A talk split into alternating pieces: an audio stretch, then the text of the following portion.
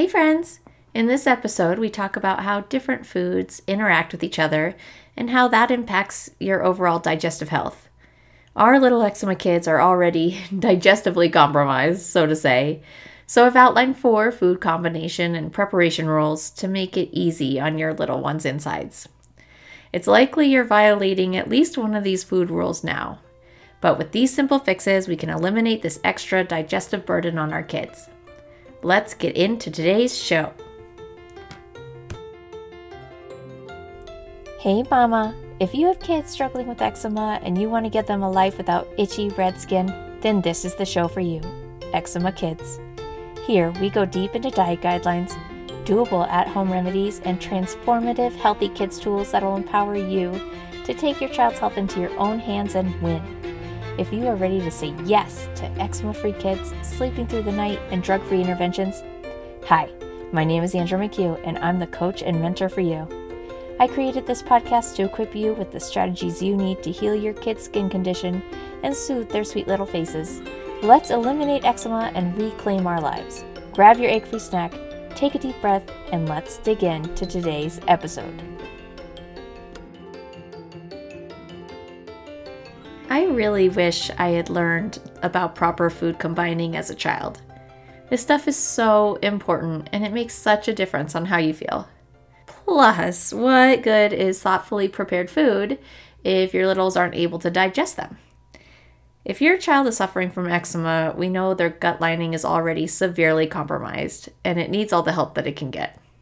My three girls have had their share of digestive upsets with celiacs and eczema, and goodness, I'm currently what feels like 20 months pregnant, so I need all the help I can get to.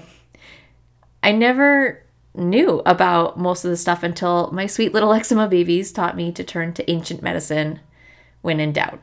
These time tested rules will change your life moving forward, and unfortunately, these rules are largely ignored by our Western society.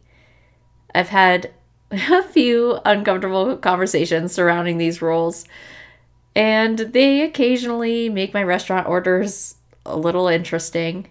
But again, they're they're worth keeping in mind because we have to keep ourselves and our little ones happy and healthy. So you can help your family by keeping these simple guidelines in mind. Number 1, do not heat honey.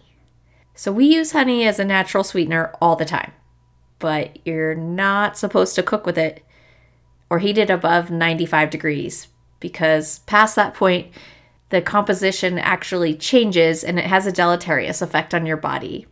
Hot honey actually turns into a glue like texture and then it gunks up your intestinal lining. So we don't want that for our littles. And what's hard about this is I feel like it's in most healthy recipes, right? Like most healthy baking recipes or you know it's often recommended as a part of your your marinade in a saute mix. But again you just you're going to want to avoid doing that. So anytime i do see a recipe that calls for honey i usually substitute it with maple syrup. So this rule is also hard to abide by especially with hot beverages and and tea right now, I make my girls honey lemon tea in the mornings. And then, you know, of course, if I don't add honey into it, they won't drink it. To avoid overheating the honey, I first put in the lemon and then pour boiling water over that, fill the cup halfway full. And then I add my room temperature water till it's full. And then I add my raw honey, like a spoonful of raw honey and it's not super hot, so it takes extra time to stir in the honey, but they can't, you know, drink really hot beverages anyway. So you're going to have to do this anyway. So you might as well cool it down before you add you add the honey so they can enjoy it and still digest it. Number 2, you want to eat fruit alone or at least you don't want to pair it with meat or dairy. So, fruits digest faster than any other substance. And when you combine fruits with other food, particularly meat and dairy, it stays in your stomach for as long as it takes the more difficult foods to digest. And this can lead to fermentation in your gut and it also disturbs your absorption of nutrients. So, this is a biggie because kids love fruit, and those like those little bento boxes for lunch. Like, have you seen those ones that some, I swear, they have 15 holes in them? They totally stress me out. And of course, you have to put in fruit and sugary yogurt and animal crackers and basically everything under the sun to fill these little bento boxes. So don't buy those. Anyway, you're gonna wanna keep your fruit separate. So I generally give my kids fruit at breakfast, which is dairy free in our house and then usually meat free as well. And then I give it to them as snacks throughout the day away from meals. So I never pack it in their lunchbox and I don't serve it with dinner. Do they get some in dessert right after dinner? A lot of days, yes. Hopefully, this isn't too hazardous to their health. Pineapple is one exception of this, though, because it has bromelain, and which is a combination of enzymes that help break down protein. So those Hawaiian burgers can stay. And I also put it on my kids' pizza because they love it. And I tell myself the integrity of their digestive strength is probably unaffected. Number three, don't eat beans with meat. So make your taco nights either vegetarian with soaked sprouted beans or carnivore style because despite what all the Mexican restaurant offerings are, the two just do not go together in your stomach. Again, like alkaline foods require different digestive juices than acid foods. And when you combine those in one bite in your stomach, your stomach acids essentially turn to neutral and then nothing gets digested. And then things are left to ferment in your gut, which is so gross. But, you know, these are important things to consider. So don't do beans and meat at the same time. And number four, this is another biggie for kids don't ice your stuff. Like, seriously, your water, smoothies, anything. Don't ice it down.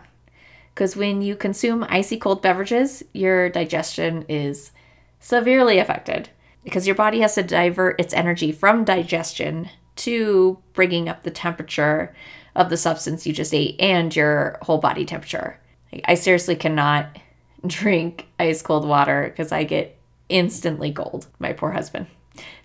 Cold stuff also decreases your heart rate and it shocks your body, which can lead to stomach aches. And it just it makes me sad knowing this when I hear the little clinks of ice in in those little hydro flasks cuz it just really doesn't do your digestive health any favors. You also don't need to put a million ice packs in in your little one's lunch. The things will be fine when you pack fresh food. Don't freeze it. Don't ice it down. So what does this mean for ice cream? You're probably thinking. And I'm sure right now you're not eating a ton of ice cream with your little eczema kid. But as with everything, ice cream is seasonal. So if you do want to enjoy non dairy ice cream or popsicles in the summer, which we certainly do, do it in the summer, which works with nature and your body. I can't wait for summer because I love making my kids popsicles and ice cream for treats. They love it too. Sometimes I sneak supplements in there. Don't tell. So, if you're violating some of these rules now, don't stress. It's when you consistently do these things over a course of a long period of time that it starts to add up and, and create toxicity in the body. So, these are just helpful guidelines to keep in mind since you're likely the provider of all the meals and snacks. You're here because you want to heal your kids. But if you need help creating a doable, digestible meal plan based on your season and the climate where you live and your preferences, and even allergy test results, I'd be happy to help. You can email me at support at eczemakids.com and we will get you and your little ones going on your path towards wellness. Take care, Mama. You're doing great. Hey, friend. If today's episode helped you in any way, would you leave me a review in Apple Podcasts? Neither of us have time for social media, so this is the best way to help other parents find this podcast and heal their kids. Thanks for your contribution towards ending childhood eczema.